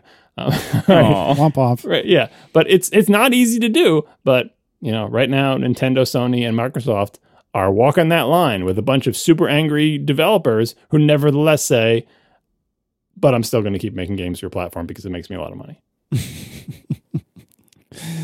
All right, John, tell me about your mouse pad. This is such a weird one. I, I just threw this in here because this is a strange topic week. Uh, because I'm paranoid about my simple little programs that I run twenty-four hours a day, for a while I was going over, mousing over to uh, my little Switch glass palette, which is in the upper right corner of the screen. And I would notice when I got over to it, my la- mouse would seem like it was laggy. And I'm like, okay, this is not, I'm not using a Bluetooth mouse, so that's not what it is. It's plugged into U S B, and I'm like, am I doing something in my app where like I'm spiking the C P U and the mouse comes? Because I have a bunch of like invisible drag readings to know when your cursor is in there for a variety. You know, Switch glass looks simple, but it's it's actually ridiculously complicated with the shenanigans I do to try to make it make the functionality work. Anyway, I'm like, maybe I'm doing something with the C P U. Is it spiking or whatever? And I, and like. And it was reproducible. I'm like, oh, every time I go over there, it's, the, the mouse cursor lags like my like my C P U cores are saturated or something, or like it's a Bluetooth glitch. And, you know, and I looked, you know, I had Xcode open. I looked, I'm like, that's not actually happening. Like nothing is going wrong here. It's not spiking the C P U. And then I, you know, I immediately jumped to the next thing is like, well, that is on the right edge of my screen. And when I mouse over to the right edge of my screen, my mouse is on the right half of my mouse pad. So maybe it's actually the right half of my mouse pad that's the problem. So I put the cursor on the left side of the screen, but then picked up my mouse and put it over on the right half of the mouse pad. Guess what? My mouse can't track very well on the right half of my mouse pad. And it's, it's blowing my mind. Like, how long have we had optical mice, right? It's not like I'm mousing on a glass table like Casey. Like, this is not a challenging surface. It is. I don't use a regular know, mouse anymore. I know, Come but on, you do man. Have a glass table. It's a good joke, though. Um, I, I have, like, a box stock fabric mouse. It is black. Maybe that's not good, but a box stock black fabric mouse pad. And presumably the optical sensor in the bottom of this fairly expensive Microsoft mouse should be able to track on a very textured, you know, woven fabric. You know what a fabric mouse pad surface is like. I'm not challenging this mouse. And yet the right half of my mouse pad, my mouse tracks poorly on it. I can just pick up the mouse, put it over the right side, have my cursor anywhere on the screen in any app. And it like, it's not, it's not related to the computer. It's just literally my mouse pad and the mouse. And this is, I think, the first time this has ever happened to me in, you know, however many, since nineteen, I've been using mice since nineteen eighty-four. I've been cleaning mouse balls and rollers, and I've tried every kind of optical mouse, and never before have I seen a mouse that has trouble tracking on a fabric mousepad surface. I just wanted to share this story with you. What am I going to do about it? I don't know. I have like sheets and sheets of this mousepad fabric that I cut to, you know, exact dimensions. Maybe I'll get a new sheet, uh, but it is a scientific curiosity to me. What in the hell is it about the right half of my mouse pad that's different than the left? Because to the to the naked eye, they look identical. That sounds delightful. You know, you could just switch to a trackpad. No, why would I do that? That's it's terrible. Or you could u- you could use my um, Teflon coated mouse pads. I, I did use them for a while. In fact, I have an actual Apple branded, uh, you know, Teflon coated mouse pad from, well, I don't know if it's Teflon, but it's the same type of hard plastic, slippery, hard plastic stuff. Uh, it was like Apple in the like Palatino font with the ridiculous kerning from the eighties. If it's hard plastic, it's probably not Teflon. Yeah, it's probably, I mean, it's too old. It's probably too old to be Teflon. It was before like gaming mouse pads and things where it had to be super slippery, but it was hard plastic and slippery. But that was like, you know, we were worried about mouse ball traction back in those days. And actually the first... The first mousing surface that I used, at the suggestion of my grandfather, who was instrumental in convincing my parents to buy an original Mac, he because he, he was a you know woodworker, he had made his own like setup for his computer, and he had a big piece of glass that he put on top of his wooden desk, and he would slide oh, under really? the glass. He would slide under the glass various things that he had printed for himself on his image writer to remind him of like how a Mac works and all the different functions and everything, right? Like little, you know, and you could see them through the glass desktop. But anyway, um, the original Mac mouse on a glass desktop was actually a pretty good surface. That's what he promoted. He said, you should get a glass desktop, like actual top to your desk, because the mouse ball grips well. The mouse ball was a weighted ball with grippy rubber on it. And as long as your glass wasn't wet, which hopefully it wasn't near your computer, there's actually pretty good traction between the ball and the glass. So my first mousing surface was glass with a, you know, weighted ball mouse on an original Mac. I think I only introduced the, the mouse pad concept maybe around the time of A D B, uh, when we got our first A D B mouse. And I think maybe like the Mac came with a mouse pad or something, or we bought one at Egghead or something. But yeah, I've been on mouse pads ever since. Good to know. All right. So we've had in the show notes for Forever and a Day, there are two cool geeky Mac apps that you would like to bring up, John. Yeah, um, this is one of the great things about the Mac is there's tons and tons of different ways to do stuff. Uh, and everyone can sort of choose which way best fits their brain. Um, and the task I'm going to describe, I'm sure if you're a Mac user, you can think of one hundred ways that it could be done. And if you are a developer, you probably have whatever your favorite way to do it, and you do it that way. Uh, the example I'm going to pick is something I find myself having to do frequently at work, which is to uh, pretty format some snippet of JSON. Right? You get some response from an A P I. A P I doesn't care about pretty printing. You just want to be able to see it with your eyes to be able to parse it. And it's a, you know, a wad of crap. Uh, some people may say, oh, I just go to, you know, pretty print j s dot org or some website or whatever, and I just paste it in there and do it. And some people say, no, don't waste paste proprietary stuff into websites. You're revealing company secrets. Uh, you should have a local pretty printer, or you should do it from the command line, or I have a service in the services menu that does it. And like, that's the beauty of the Mac. I use LaunchBar to do it. Like this, you know, there's a million different ways you can do this on the Mac. For whatever reason, I never was really happy with all those ways that I described and more. Like I've done many of them, right? You know, there's so many ways you can do it. You can make a little script to do it and launch that script from a command key. You can have a little thing in the menu bar. Like, again, the beauty of the Mac. And somehow I discovered this app called Boop, which is a good name, B O O P. Uh, and it is basically a way to bring up a text window and you can paste some text into there and then do crap to it. And you may look at it and say, every app does that. LaunchBar does that. Uh, what is it? Uh, Al, not Albert. Uh, Alfred does Alfred, that. You can mm-hmm. do it with Quicksilver. You can do it in the services menu again. Like, this seems like an app that has no point because I can do these things another way. But the point of it is that for a certain set of people, apparently me included, this is the sort of least friction, fastest way to do this.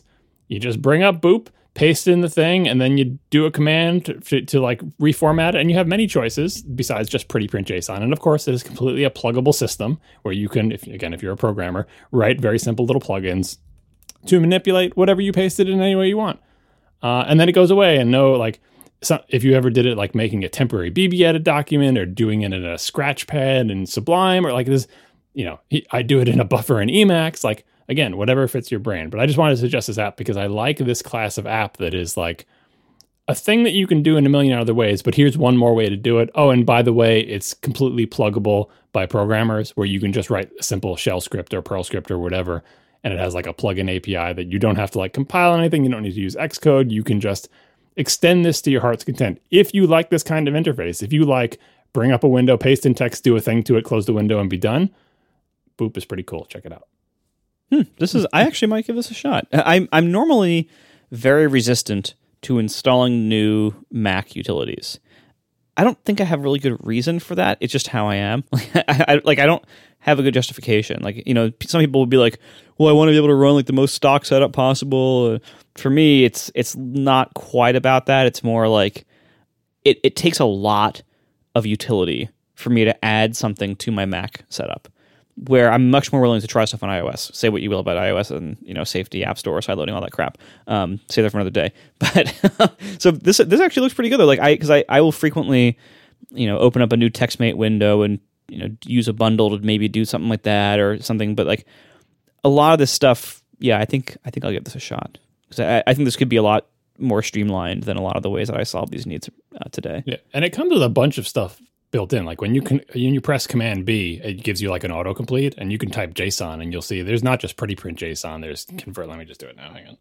I'll just type J S. Evaluate JavaScript, JSON to YAML, query string to JSON, JSON to query string, format JSON, YAML to JSON, J W T decode or J O T if you would like, minify JSON, C S V to JSON, JSON to C S V. Like this is just me typing J S in the autocomplete of the built-in actions. And of course, if there's some, again, if you're a programmer, this is kind of a programmery tool. If there's some action you want, it's like, no, I want you to do exactly this.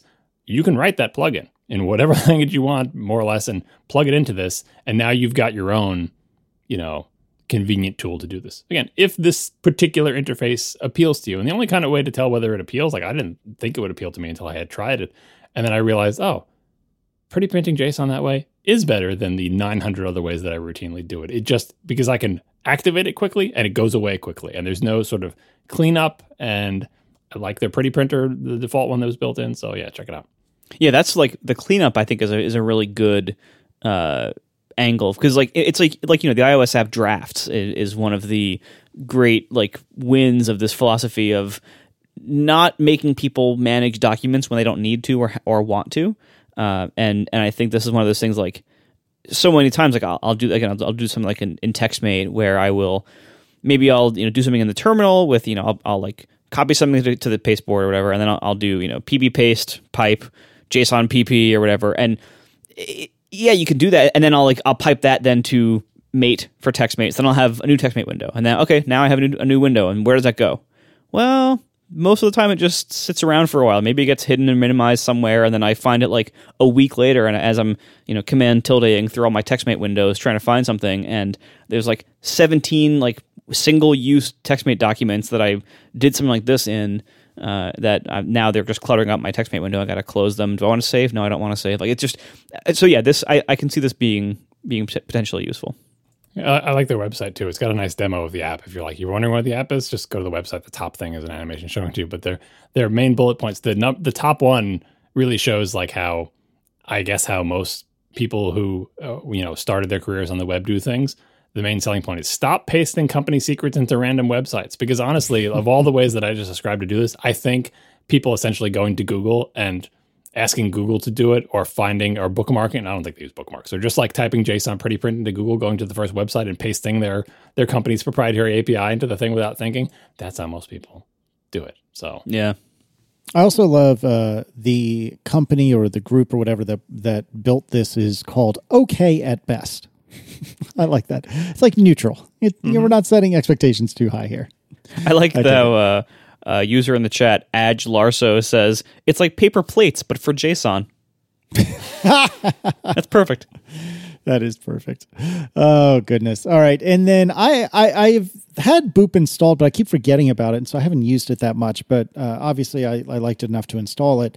Um, and then I discovered this next thing, and I and I have opinions about it. Would you like me to introduce it, John, or, or would you like to? Yeah, go for it. Like, this has been in here so long that there's actually some history now attached yeah. to the item. When it was first put in there, it was uh, a new interesting thing, and it is it has a, had a journey. Yeah, so this is a thing that I think Jason and Dan at Six Colors brought to my attention called BitBar. It was, and, it was in the show notes before that, just F Y I. Oh, my oh, God, we're enough. talking okay. about this now? yeah, Welcome I had to it like three years ago. I had it in the show notes so early, and then everyone starts blogging about it, and now it looks like I'm following them, and then it just got old, and then there was it. Anyway, go on.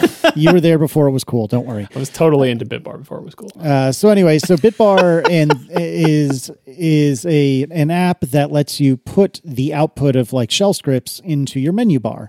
So as an example, although I don't use BitBar anymore, and we'll get to that in a second, as an example, I have the current A T P membership count in my My menu bar.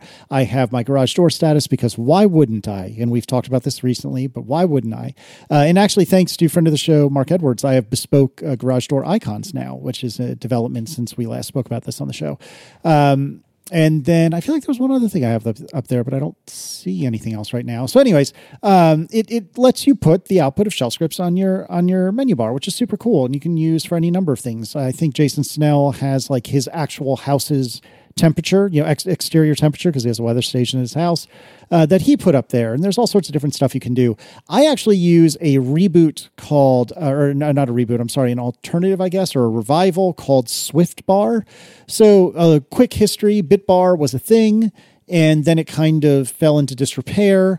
Uh, a person decided to, whose name escapes me, I'm so sorry, oh my God. Uh, a person whose name escapes me decided to reboot it as a Swift app and, you know, rewrite it from Objective-C to Swift. And that's what I've been using, is SwiftBar, and I've actually contributed extremely minor things to it. So I, I, I you could say I have in part written SwiftBar, except not really. Um, so anyways, uh, SwiftBar is excellent. It is rewritten in Swift. It works with all the BitBar plugins that you can find, generally speaking, uh, and it works out really well. And meanwhile, the original author of BitBar has decided, you know what I want to do when I want to make a native Mac app? I want to write that in Go. What? Yeah. So there is a BitBar reboot now written in Go, if that's your thing. Oh my. So yeah, all of these are free. Um, they are excellent. Again, I'm throwing my weight behind SwiftBar, uh, but you can do what you like. Uh, but they're very, very, very cool, and it's it's fascinating that you can put darn near anything in your menu bar if you really, really want to, and it'll you'll obviously automatically refresh itself if you so desire. These are very, very cool apps, and I really enjoy them. John, what are you using BitBar or SwiftBar or whatever for? I, I'm not actually using that one that much. Um, I just thought it was neat because, like, it's the same. It's the same uh, philosophy of tool, which probably doesn't have particularly wide appeal, which is maybe why these are not like huge commercial successes or commercial at all.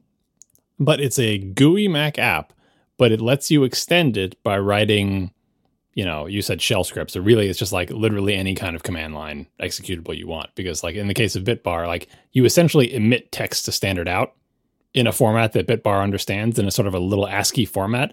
And with it, you describe, hey, I want to have a menu. I want there to be five items. I want this to be the first item, the second item, then a separator. Then like, it's not just like, oh, put this text in the menu bar, although you can do that. And it's super easy to do that. Again, it's like the simplicity. It's like Unix tools, right? Oh, so, you know, like in the classic Mac days, it would be like, oh, I have a pluggable menu bar utility, and you got to write like code resources and, you know, use uh, Apple's I D E or Code Warrior or something to compile these little things. And this is like, no, or the Unix way is, you just write a thing and emit text on standard out, and our app will parse it and do what you say. And the simple case is simple. You just want to put some text in the menu bar, emit that text more or less from, you know, again, from any way you want, from an executable that we can run that writes the standard out. And that is an interface that appeals to developers and Unix nerds. And it is just so low friction. Like if you just want to do that thing, like putting, you know, putting the number in the menu bar takes you two seconds, you're done. Right. And it's same thing with Boop, like that it is extensible, but extensible in a way that is accessible to developers who don't really want to like buy into your whole system. They don't, they don't want to fire up Xcode. They just want to do a quick thing. Um, and sort of, it's sort of like the, again, another thing I love about the Macs, mar- marrying a really nice G U I with Unix underpinnings. And when they meet, it's so rare that like there is an app that is like half Mac and half Unix and is good in both apps that they really stand out to me. So that's why I thought this was a nice pair.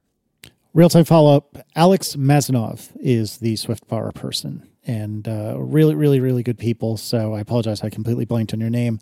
But uh, I've been using SwiftBar for quite a while, and it is it is really, really great. And it doesn't mean the others are bad, but uh, but I favor SwiftBar, and I really and, like it. And I think this is another example of like, it shows that this is a good idea. Kind of like one of the early ones was things that come up when you hit command space, kind of pioneered by Quicksilver, popularized by Quicksilver, but LaunchBar predates it, I believe.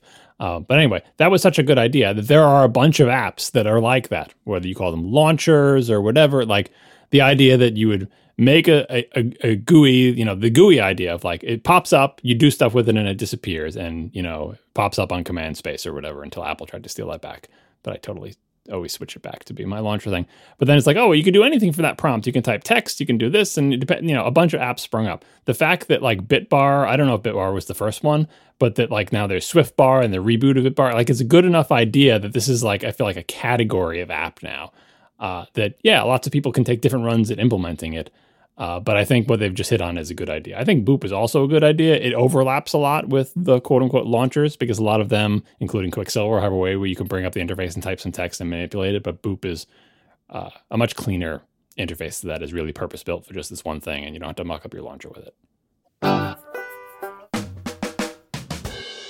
Let's do some Ask A T P. And John Strand writes, what do you make of Apple's relationship to Matter or Chip, or as I like to call it, CHOIP? Uh, are there competitive dynamics between Apple and the other players, Amazon, Google, Samsung, others, that might affect or limit development of the standard? How nice will Apple play with others in the area? And could they be a positive influence on the issues of privacy? So to back up a, a step, what was once known as Connected Home over I P, which I abbreviated CHOIP, some people called Chip, uh, has now been renamed Matter. And the idea is it's a bunch of these companies, again, Amazon, Google, Apple, Samsung, et cetera, that are coming together to say, let's come up with one particular like A P I or interface or what have you for smart home things. So you don't have to have things that only the Amazon Tube can talk to and that only HomeKit can talk to and so on and so forth. Um, I, I Maybe I'm naive, but I don't see why this is anything but a good thing, having all of these people together and trying to reach some sort of having all of these people together and trying to reach some sort of collective conclusion on things.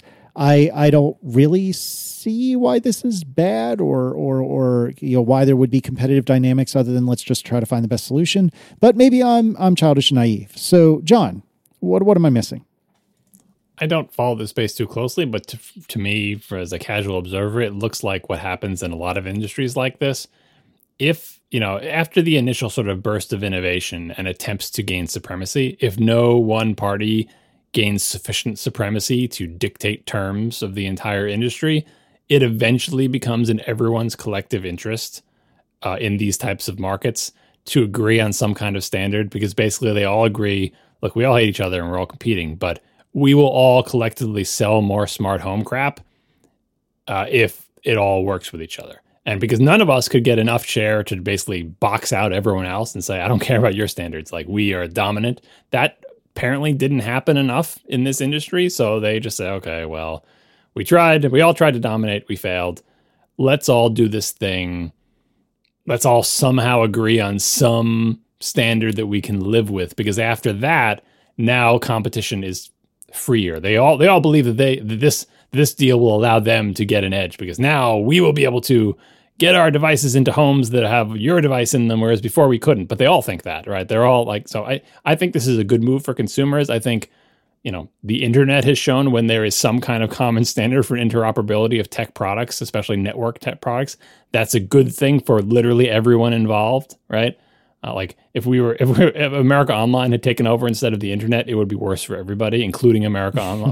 Well, maybe not including America Online, because they kind of got, you know, the raw end of the deal. But anyway, for stuff like this, you know, T C P I P, Ethernet, Wi-Fi, it is good that there are industry standards for that. Home stuff, it will be, I think, good that there are industry standards for that. Now, as for whether Apple being part of this will improve privacy. Uh, you know, as as they said in the episode of The Simpsons, well, I, I haven't listened to the top four episode, Marco, but do you do you know this reference I'm about to make? Uh, for some of the members of this consortium, uh, this may mean uh, you know much less privacy. Like I, I, what I'm saying is, I think Matter probably isn't up to the privacy standards that Apple may dictate if it had full control of it. But for other members of this consortium, it will mean much, much more security, right? In other words, without this consortium, they would just do whatever the hell they wanted. Who cares about security? Because all they cared about was getting devices out, right? I'm sure uh, people who know more about smart home can name individual brands that behave in this way, but I'm sure that the bar has been raised by, you know, to, to comply with Matter or whatever. You, a lot of these companies have to have much more security. And the Simpsons reference I was trying to make, uh, kudos to anybody who got it through that giant thing. uh, I will give you your internet points if you honestly tell me that you got the reference before I explained it. Um, it was the uh, comic book guy talking about Ponfar, the uh, Vulcan breeding uh, event, uh, saying where they breed every seven years. And he said, uh, for some of you, this will mean much less breeding. For others of us, it will mean much, much more. And to answer your question, I did not get the reference. It was a comic book guy, not your favorite character. Don't spoil it for me. I haven't listened yet. Anyway, um... yeah, I, I think the actual, like, I haven't been following the actual details of Matter slash Chip slash Choip uh, to know exactly, like, what the spec is. I do know that, generally speaking, HomeKit has significantly higher security and privacy requirements than, like, the Amazon Alexa stuff or the Google stuff. Um, but, you know, just as, as John was just saying, like, having what's basically a format war going on in... in a hardware area is never great for consumers. Uh, and you do eventually just want it to kind of settle out into, okay, just one thing that, that's unified slash universal, you know, for either it encompasses everything or everything else died except for this thing. And then consumers can just buy that kind of gear and not have a whole bunch of like garbage tech that's useless in a couple of years, like my D V D plus R W drive. I, I think in, in this case, you know, I, I mean...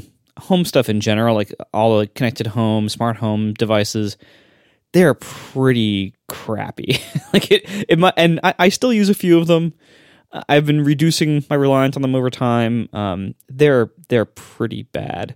Any help they can get to become good, I hope they I hope they can get that help. Um, I recently went all in on. Uh, HomePods here in our house. Uh, stopped using the Amazon stuff almost entirely. Although if anybody has a solution to operate a HomePod outdoors, I'm curious to, to see if what my, what my options are. Just put it under your deck; it'll be fine. Yeah, right. um, but otherwise, for the most part, we're operating um, just HomePods. Therefore, we've also switched to just HomeKit as the voice slash you know smart controlling uh, A P I for things in the house, and that's not too hard because we we mostly have HomeKit compatible stuff. And in fact, um, one of the big annoying areas that we didn't have it was our thermostats. Uh, we were an all Nest household. Nest thermostats are terrible, like everything else Nest makes, but they were the seemingly the least terrible option that we had among all the other terrible options. Um, however, they they became the most terrible options when they mostly stopped working with their internet service, and I stopped being able to like add them to the house or do almost anything with them or work them reliably. Um, so on the recommendation of the entire internet, uh, about a month or two ago, I switched our thermostats out for Echo Bees. Echo Bees? Echo Bees? I don't know whether it's Echo or Eco. Um, anyway, it's like the only HomeKit thermostat, basically. Uh, and my overall opinion of these as like a little mini topic in here that I'm going to wedge into this A D P topic, this Ask A D P topic. Um, I'm going to sideload it in here. Uh, my my overall opinion of the Echo Bee thermostat is that it looks worse than Nest. It is harder to adjust than Nest. The app is about as bad as Nest's app, but it works with HomeKit. And that makes it worth having done all that stuff, and it's not Nest. I, I'm I'm so sour on Nest after all the crap they put me through that I just don't want any Nest in my life. And so it's it's not it's not the bad thing. And the thermostats look okay and work okay, but critically they work in HomeKit, and that's been really nice most of the time. Unfortunately, as with everything HomeKit, they work about eighty-five percent of the time. And so it's great that eighty-five percent of the time uh, kind of sucks the rest of it, though, when I have to like manually go, oh, why why is the downstairs thermostat not responding? Who knows? Let's go into the Ecobee app. Well, it works fine there. I haven't heard back from your devices. Yeah, right. yeah. And and this is not just a HomeKit thing. The Amazon Echo family of, of things and its various smart home devices that work with it aren't great either. Like I have one of the only things I use uh, like an automation smart home thing for anymore is we have an ice maker in our kitchen. And it's a little loud when it runs, and so I, I wanted to put a smart outlet on it to basically be a timer so that it would only run like basically while everybody's asleep and not anywhere near it. So it wouldn't like you know be too loud when you're trying to watch a movie in the next room or something like that. Um, and so I had this this outlet set to run basically from midnight to noon every day, and that's it. The problem is this outlet is it's like a it's like an under the counter like. kind of half built-in ice maker, kind of like the way a dishwasher is installed. So like to get to the back of it where it plugs in, you have to pull the whole thing out from under the counter. So it's not something you want to be doing frequently. You want to put it in there like at installation time and not mess with it after that. Um, so I put the smart outlet back there, and it's like I, I went on Amazon and just found like whatever was really small so it would fit back there. Really small HomeKit and Alexa compatible smart outlet. I figured make it compatible with everything, and it's this like Smart Things brand that seems really garbagey, but who, uh, who knows? So I, I put it back there, and it works fine most of the time, um, except that one time, like a couple months ago, it just stopped working, and I'm like, okay, well, what do I do? I have to like pull the ice maker out. And, like, you know, pull the whole, like, drain tube that it's attached to and everything. Make sure I don't mess that up. Like, it's a whole thing. Make sure I don't scratch the floor or break the ice maker in the process. Like, it's it's a whole thing. But I did it. I pulled it out. I reset the stupid thing. I put it back in. Smart outlet worked again. Okay. Today, I'm cleaning the ice maker. And I'm still cleaning the ice maker, which requires you to run it during parts of, of the cleaning process at eleven thirty in the morning. And I think, uh-oh. This is going to turn itself off in a half hour. Let me log into the app, which is some weird Smart Things app because I never got to work with HomeKit. Let me try to log in. Let me let me open the app and see if I can control it from there. And I open the app, and it's it has logged me out. If I was ever logged in, I don't even know. I try to make an I I, I try to sign into an account. Oh, I don't have an account. And like, okay, now I, I don't even know what to do here. So I'm like, all right. I have no way to control this outlet unless I pull the whole ice maker out again, which I didn't want to do. I still don't want to do. So I'm just like, okay, let me look at trying to replace this with like another HomeKit compatible outlet. And I, and I try, you try to look and see what's available, and it's there's almost nothing on the market except for some like weirdo, like no name, like you know, one of those like Amazon brand names. You know what I mean? Where it's like, you know, the Markov generator brand name of random vowels glued together. It's like, okay, well, mm-hmm. I, I don't know if I trust that enough to put behind a built-in appliance and to have it just work for, you know, forever indefinitely. So anyway, this this is this is the kind of experience I have with almost every smart home device of any standard, whether it's HomeKit or the Alexa stuff or, you know, the, the Buck and Wemo, Philips Hue. All I've tried so many of these things. They are all almost good, but they're just like a little bit unreliable, or you have to occasionally like unpair it from your entire house and repair it for God knows why. Even the Ecobee thermostats, like setting them up on HomeKit required like jumping through weird hoops with their setup to have them even show up to HomeKit.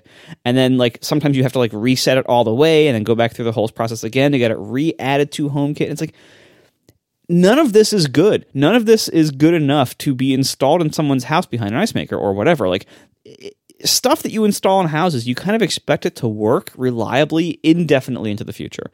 And none of this stuff is good enough. So all this is to say that if Chip or Choip or Matter or whatever can somehow be better than what we have now, whether it's through, you know, better device management with like authentication and control via, via these various A P Is and stuff, or whether it's through different radio protocols by adopting Thread and stuff like that. However it happens, it needs to happen. Smart home stuff has been around now for quite a while.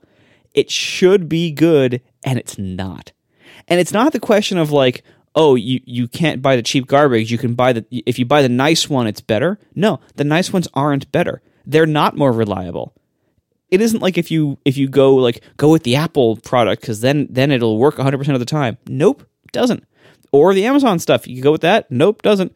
I don't have any experience with the Google stuff, but I, I I imagine it's probably similar from what I've heard from other people.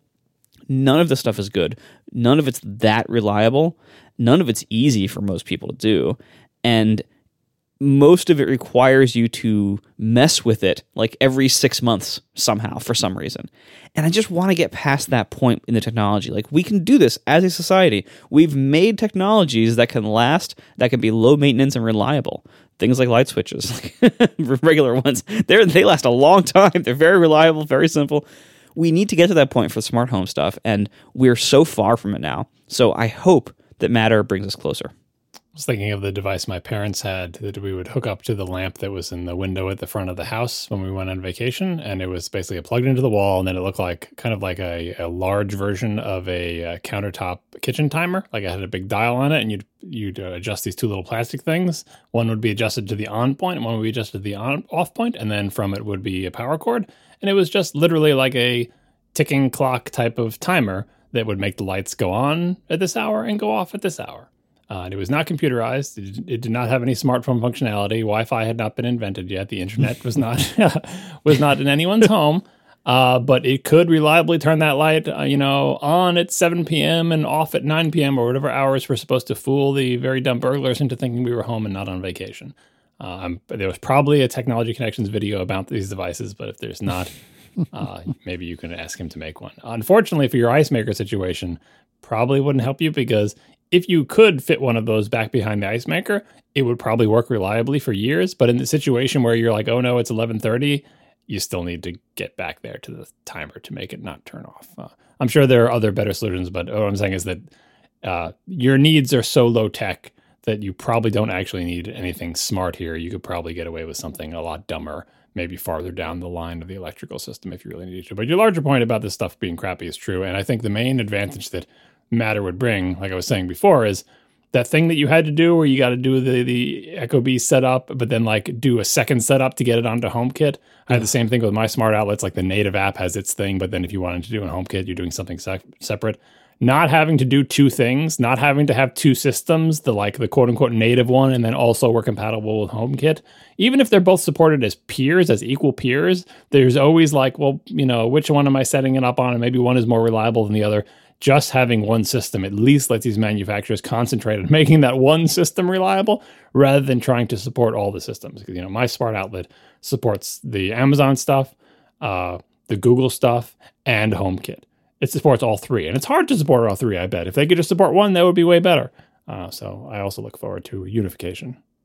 Yeah, and, and hopefully, like, maybe if there's some really good reason why this stuff is so hard to make it reliable today, like with the current standards, again, whether it's whether it's like authentication stuff, whether it's networking challenges, whether it's physical things like Wi-Fi, radio problems as opposed to, you know, Thread or Bluetooth or whatever, Zigbee, all those different things. Fine, whatever it is, I hope the industry has a good reason why things have been such such crap so far, and that they've fixed that in this newest standard. Because they have experience now. They they have real world experience with all these standards out there, you know, to date.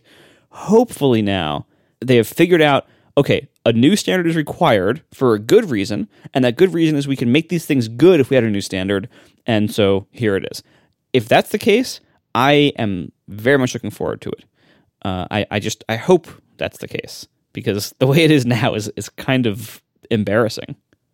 I do have to say that even though it hasn't been six months yet, the Lutron Caseta stuff that I've put on the Screened-In Porch has so far been pretty much bulletproof. And that is smart switches. I think they have an outlet. Um, I, I believe that to be true. But if you're, and, and it's expensive stuff. I think each of these smart switches is like easily fifty bucks, maybe maybe close to seventy-five, which is a lot for what you're talking about, especially since a dumb version of this is like literally two dollars. But uh, but no, it's been working really, really well, and I have zero complaints so far. So you should try that. Thanks. All right, moving right along. Uh, Peter Waller wants to know, I was wondering if you all had seen and have any thoughts on Mighty, a service from, that streams Google Chrome from the cloud, similarly to Google Stadia or NVIDIA GeForce Now. The service is in be- beta and is expected to cost thirty dollars a month. That seems like a complicated, crazy, expensive way to get around the, quote, Chrome is too slow, quote, problem. Am I missing something? Uh, no, that's my take, too. I haven't seen, I haven't tried any of this. I haven't dabbled in it, but uh, my initial impression is the same thing. Like, this is just to make Chrome not suck. But tell me, gentlemen, what is the actual reality here? Fraud and porn, maybe? Honestly, like, I, you know, if you think of, like, what are the possible applications for a web browser that's hosted by somebody else for you? It's probably, you know, like, leaving fake reviews on stuff. Like, I, I don't know, like, what, what else? I mean, I'm sure there are legitimate uses for this, but I think there's going to be a lot of crappy uses for it as well. That's like just stuff that we're not thinking of. That's like potential scams you can run. that's, I, I don't know. I, I, maybe I'm missing something.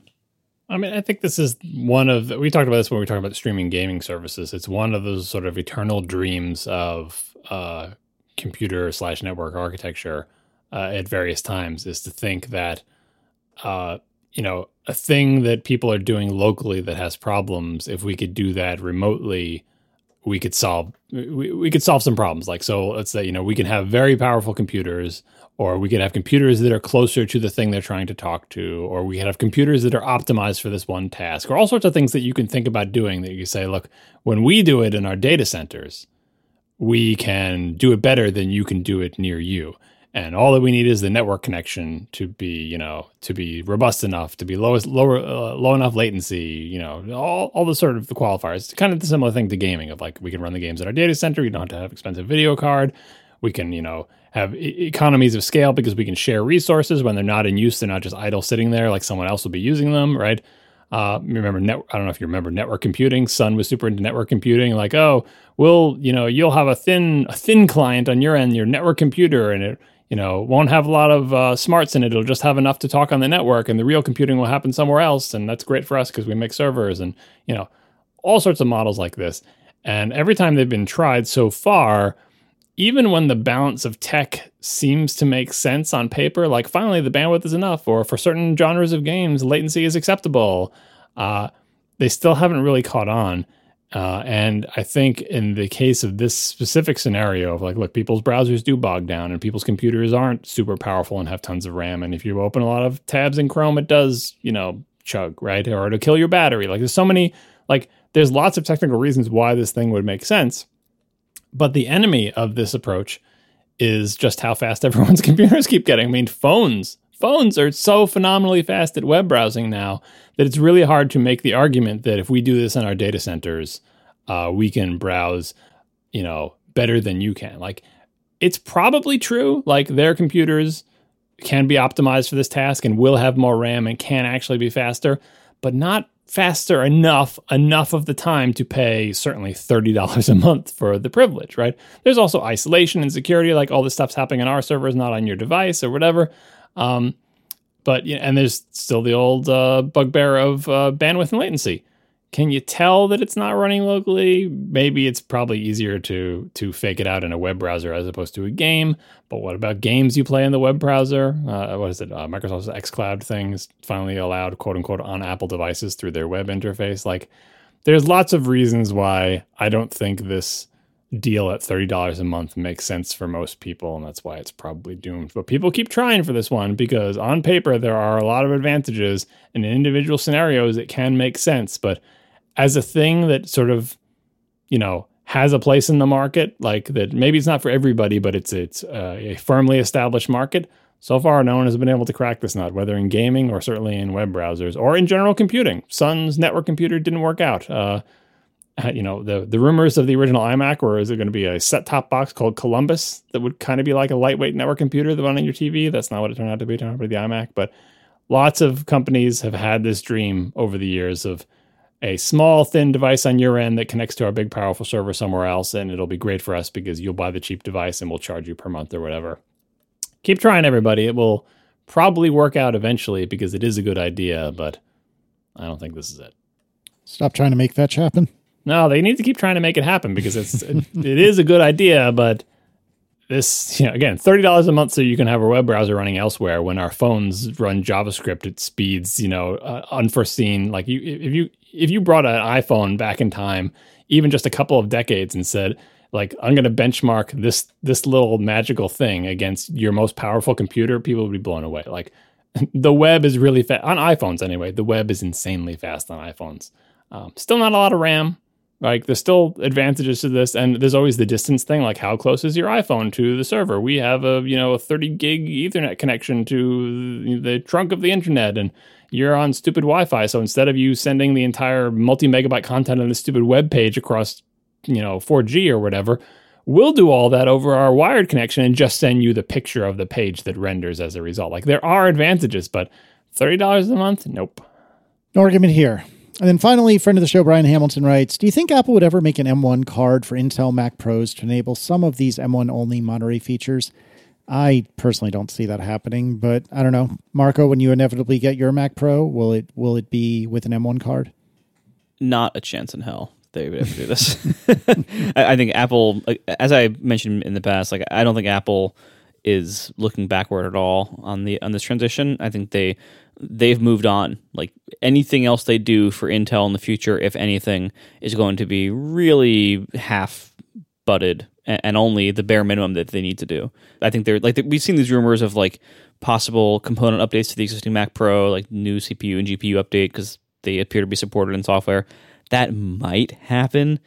Even then, I'd kind of be surprised if it happened, honestly, because uh, I, I think Apple's head is no longer in the Intel world. Like, so to put any unnecessary engineering effort into extending the life of Intel machines with a hardware product that would add an M one to them, no, no chance. Just to give some historical context for times that this is, either Apple has done this or it has happened to Apple, uh, the original Mac had a, a thing, what was it called? It had a great ad where it was like, uh, it was a third-party thing where you basically, it was like an I B M P C that you would slap onto the side of your Mac so it could run I B M P C software. Yep. I mean... what was that called? Uh, Mac Charlie, maybe? Um, I remember the ads for it very vividly from back in the day. Uh, Macs had Apple two cards in them, which made sense for education. That was basically like a little, an entire Apple two on a card that you could add into a Mac for schools that needed to run Apple two software at the same time. Uh, there were a series of uh, basically more modern Intel uh, computers on a card, like a four eighty-six that you could put inside your, you know, Mac, uh, they, they were called like DOS compatible, right? Because it basically had a tiny four eighty-six P C on a card inside your Mac. Um, I think that's why people even think of this, because Apple has, you know, because it, it has been a thing so many times for various reasons. And obviously all the all these times it's happened, like, how many people do you know who'd ever actually even used one of these, let alone even knew they existed, right? Um, in the case of M one, the only scenario I can see Apple doing this is if something very disastrous happened with the ARM-based system on a chip for the Mac Pro. Like, you know, I don't know, the yields were bad or there was a fatal flaw in the design. Something that just really terrible happened. And Apple's like, oh, what are we going to do? It's going to take us, you know, an extra two years to come up with an ARM chip for this Mac Pro because the ARM system on a chips are so cheap compared to Xeons, for example. If Apple was in this dire situation, I can imagine them saying, we'll just keep shipping Intel Mac Pros and we'll put an M two or M one X or whatever on a little card and shove it in there so that people can use it for the functions that it's faster for or something like that. But that would, to be clear, this would be a colossal failure. On It would not be a plan that Apple's subscribing to. It would be like, something terrible has happened. What can we do? And because the Mac Pro is so horrendously expensive, you can absorb the cost of literally an entire, you know, ARM M one based Mac or M two based Mac on a card. It's nothing compared to the cost of an overall cost of a Mac Pro. Uh, so they could do that, but I haven't heard that they've had any disasters, you know, in my great pipeline that I have into the, the chips that Intel, that Apple is working on. So yeah, I don't think this is going to happen. Thanks to our sponsors this week, Squarespace, HelloFresh, and Linode. And thanks to our members who support us directly. You can join atp.fm slash join. And uh, that'll work whether you go to H T T P or H T T P S because it'll redirect you. And thanks, everybody. We will talk to you next week. Now the show is over. They didn't even mean to begin because it was accidental. accidental. Oh, it was accidental. accidental. John didn't do any research. Marco and Casey 'cause it was accidental. accidental. Oh, it was accidental. accidental. And you can find the show notes at A T P dot F M. And if you're into Twitter, you can follow them at C A S E Y L I S S. So that's Casey Liss, M A R C O A R M E N T, Marco Arment, S I R A C U S A, Syracuse. It's accidental. Accidental. They didn't mean to. Accidental. Accidental. Tech podcast. So long. On a completely random note, uh, we took Penny to do day boarding, not not puppy play date, but day boarding today, because not this coming weekend, but the weekend following, we're going to need to have somebody, not us, take care of her for a couple of days as we do uh, wedding stuff for my brother-in-law. And we took her, we were trying to ease her way into things because she, and I presume this is not unusual for any dog, but for her particularly, um, she really doesn't like new stuff at first. And so uh, we took her and day boarded her today and dropped her off at like nine thirty, picked her up at like five thirty. And, you know, it was, I think, a little challenging for the people at the day boarder. Like, she wasn't mean, but I think she was like very resistant to them and so on and so forth. Um, but seeing a dog who I think genuinely thought you would, you know, I think she thought we would, she would never see us again, even though it was a total of eight hours. Uh, and then we come and pick her up, and I've never seen a creature more happy in my entire life than she was when we picked her up today. Uh, so funny. Do you guys, you guys never ever board your dogs, do you? I do. Oh, you do? Okay. So yeah, we try t- to find places in general that take dogs, but that's not easy. Like, so this, you know, we're going uh, down to Long Island at some point this summer, and we look for, uh, you know, rental places that would take dogs. But as you can imagine, that is not common. Uh, and so, yeah, but we, but we, you know, that's, it's good. What you're doing, like trial running that, or sort of like finding a place that you trust or people that you trust to watch your dog, is important. And getting your dog used to the idea. Um, the person we board with now is also the person where Daisy goes on her doggy play dates, right? So it's it's a familiar place where she goes frequently, um, and she's been boarded there multiple times. Still, you, as you noted, you kind of get the suspicion that the dog doesn't understand and think, this is it, I'm never going to see them again, like literally every mm-hmm. time. Yep. Uh, because you can't explain. I mean, in all fairness, like, I think Hops has that impression every time we leave every the time house. you leave the house, right? Yeah, yeah, yeah, yeah like yeah, every yeah. time you leave the room. Yeah, yeah. It's like that's I think part of the reason why dogs are so like over the top happy to see you when you get back is that they thought you were gone forever every time you leave. Yeah, yeah. I, I wonder about that on the doggy playdates, which you know she's been going on for her entire life. It's not a mystery. Like there is some something to be said for routine. Like they understand that this will come and go, but the boarding must be like, wait a second, this playdate's lasting a really long time, right? Exactly yeah. right. So, but but it but you know it's having somebody you trust, and especially since this person boards dogs and has the playdates, like it's it's you know it's her friend group, so to speak, right? That she's mm-hmm. familiar with. Smells and places that she's familiar with. So it's the best you can do. It's not as good as being home and with your people all the time, but sometimes that can't always happen. Yeah. And it, it's funny as I was digging into this, you know, because we got a recommendation from some really good friends of ours that have a couple of Westies, but, um, you know, as I'm digging into this, just kind of tr- seeing what, what's available, um, you know, there's, there's everything from like a place nearby, not the place we went, but a place nearby has like Uh, different level. Oh, so many of these borders or kennels, whatever you call them, have, you know, different levels. And there's the like, you know, steerage plan all the way through. And this one particular place near us has the presidential suites where they have chandeliers and elevated beds and things of that Aww, nature. Oh, that's awesome. Well, it's awesome. But at this, like, so before I became a dog owner, this is like, you know, before I became a parent, same story, right? Before I became a dog owner, I swear I would not be that dog owner that is like, Frou-Frou will only have the best of the best, you know? Frou-Frou will always have an elevated bed and chandeliers in her in her kennel. Like, it's a freaking dog, guys. Like, come on.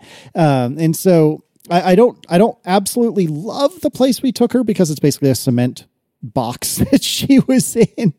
Um, but, but I, it's going to have to suffice for the next, you know, for, well, we're going to do an overnight next week, a single overnight next week. And then next weekend is, you know, with, I think it's two or three nights that she's going to be gone. And then we'll see if we stick with it or not. But, um, the people there are super nice, and she seemed no worse for wear when we picked her up.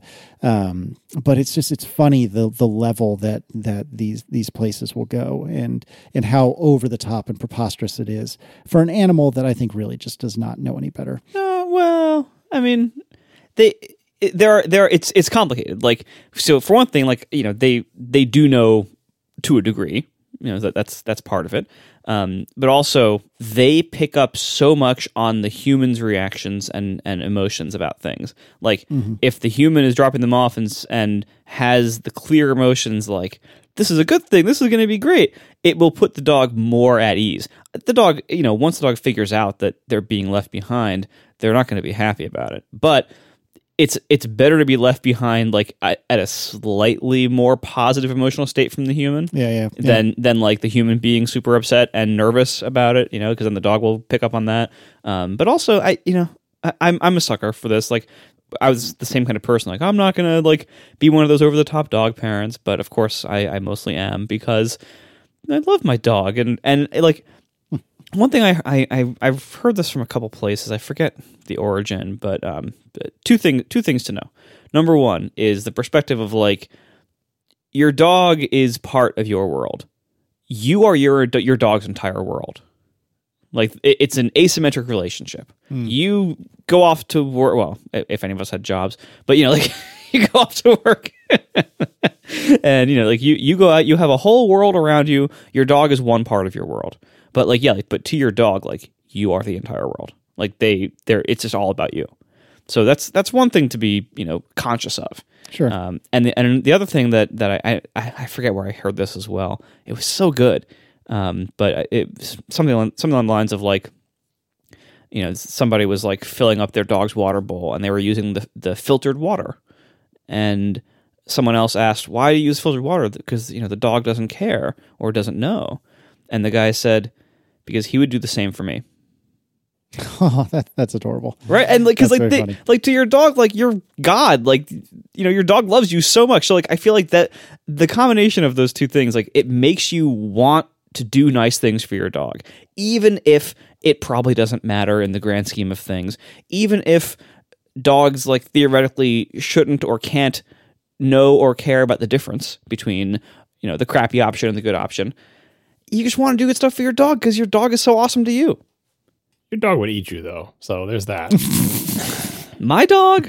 Really? Your do- You died in your house and your dog is there and no one's feeding it. You're eventually going to eat it. I mean, the dog might be sad while it's eating you, but your dog will eat you. Oh, my oh, God. God.